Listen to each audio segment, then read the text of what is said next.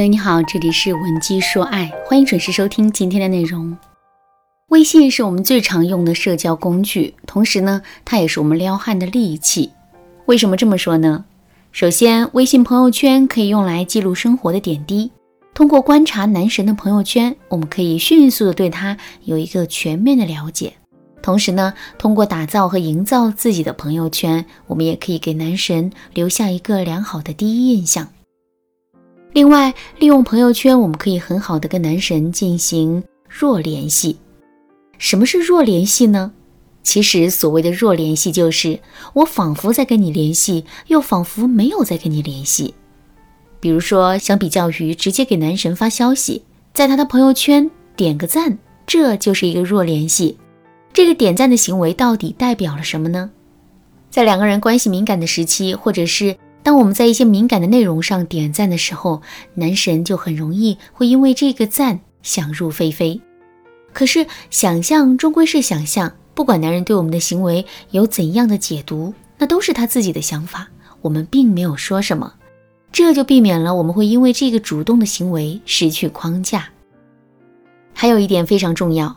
微信是一种非即时性的交流工具，也就是说，收到男神的消息后，我们可以等一等再回复，千万别小看这几分钟的时间。对于那些不善沟通、经常说错话的姑娘来说，这几分钟的缓冲，无疑会帮他们规避掉很多的错误。另外，我们还可以利用这种时间的延迟来调动男人的情绪，同时呢，树立起自身的框架。比如以前我们看到男人的消息之后，基本上都是会秒回。这种秒回的行为虽然能让男人感受到我们对他的重视，但与此同时，我们也让男人失去了期待。现在我们可以这么做：首先，千万不要秒回男人。每次收到对方的消息之后呢，我们都要先稍微等上几分钟，然后再去回复他。回复消息的时候，我们也不要说的太多，简单的承接一下话题就好了。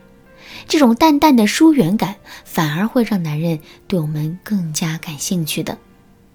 另外，当我们跟男人聊天聊到关键、敏感、情绪高涨的地方的时候，也可以故意终止一下话题，然后等上个几分钟再做回复。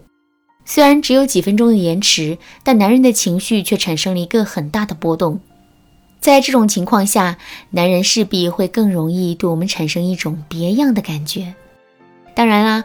我们会使用微信的时间延迟功能，男人也会使用啊。如果男人对我们用了这一招，我们该如何破解呢？如果你不知道该怎么做，可以添加微信文姬零零九，文姬的全拼零零九来预约一次免费的咨询名额。其实上面我们所说的这些只是微信的一些基础功能，想让这些工具发挥出更大的作用，我们一定要学会用朋友圈给自己做一个人物设定。那什么是人物设定呢？其实说白了就是我们要想办法告诉男人我们是一个什么样的人。听到这个定义之后，可能有人会说：“老师啊，我的微信上不是有个性签名吗？朋友圈里有很多我的自拍和语录啊，这些不都是能表现出来我是一个什么样的人吗？”确实，我们的自拍和语录也能展示出来我们是一个什么样的人。但这些只是我们的人物特点，并不是我们的人物设定。关于这两者的区别，我再来给大家举个例子：娱乐圈里的明星不少，但并不是所有的明星你都可以用一句话形容出来。比如，让你一句话介绍一下谢霆锋，你会怎么介绍呢？著名演员、知名歌手、厨师。虽然你能说出很多他曾经做过的事情、取得的荣誉，以及。有关于他的所有人物特征，但是你并不能用一句话来代表他。可是提到周星驰，你会想到喜剧之王；提到吴孟达，你会想到黄金配角；提到林正英，你会想到僵尸道长。这些才是人物设定。为什么要进行人物设定呢？首先啊，人物设定可以加深男神对我们的记忆。让我们在男神的众多异性资源中脱颖而出。另外，我们对自己进行人物设定的地方，肯定是我们自身最大的优势所在。所以，建立人设的这个行为，就相当于把我们自身最大的优势，时时刻刻地展示在了男人的面前。最重要的一点是在心理学上有一个晕轮效应。这个效应说的是，人们在交往认知中，一个人身上某个特别突出的特点或品质，会掩盖人们对这个人身上其他品质和特点的正确了解。所以，如果我们没有一个独属于自己的人设，同时我们身上其他零散的特点也不足以让男人产生深刻的印象的话，那么我们真的很难把男人吸引住。那么，我们该怎么利用朋友圈对自己进行人物设定呢？首先，我们的个性签名一定要亮眼。什么才算是亮眼的个签呢？比如善良的小姑娘一枚，时而活泼，时而安静。这就不是一个亮眼的个签，因为善良的人太多了，时而活泼、时而安静的人也太多了。男神并不会一眼看到这句话就能想到我们。但如果我们的个性签名写的是一个腿长的可以一步登天的姑娘，我用一己之力改写了“胸大无脑”这个词语。昨天我把李白打死了，最后夺取 MVP。男人看完这些个性签名后，肯定会留下深刻的印象的。与此同时呢，他也能非常清晰地捕捉到我们的特点。就比如说，当男人读到“昨天我把李白打死了，最后勇夺 MVP” 这句话的时候，他肯定能感受到我们是一个非常喜欢玩游戏，并且性格风趣幽默的姑娘。设计完个性签名之后，我们接下来要做的就是根据我们的形象标签，把整个朋友圈来一次大删减。比如，我们想在男人面前展示的最大特点就是我们的一双大长腿，那么有关于我们大长腿的自拍一定是要最多最显眼的。其他的一些不成体系、没有章法、随手乱发的内容，我们一定要删干净。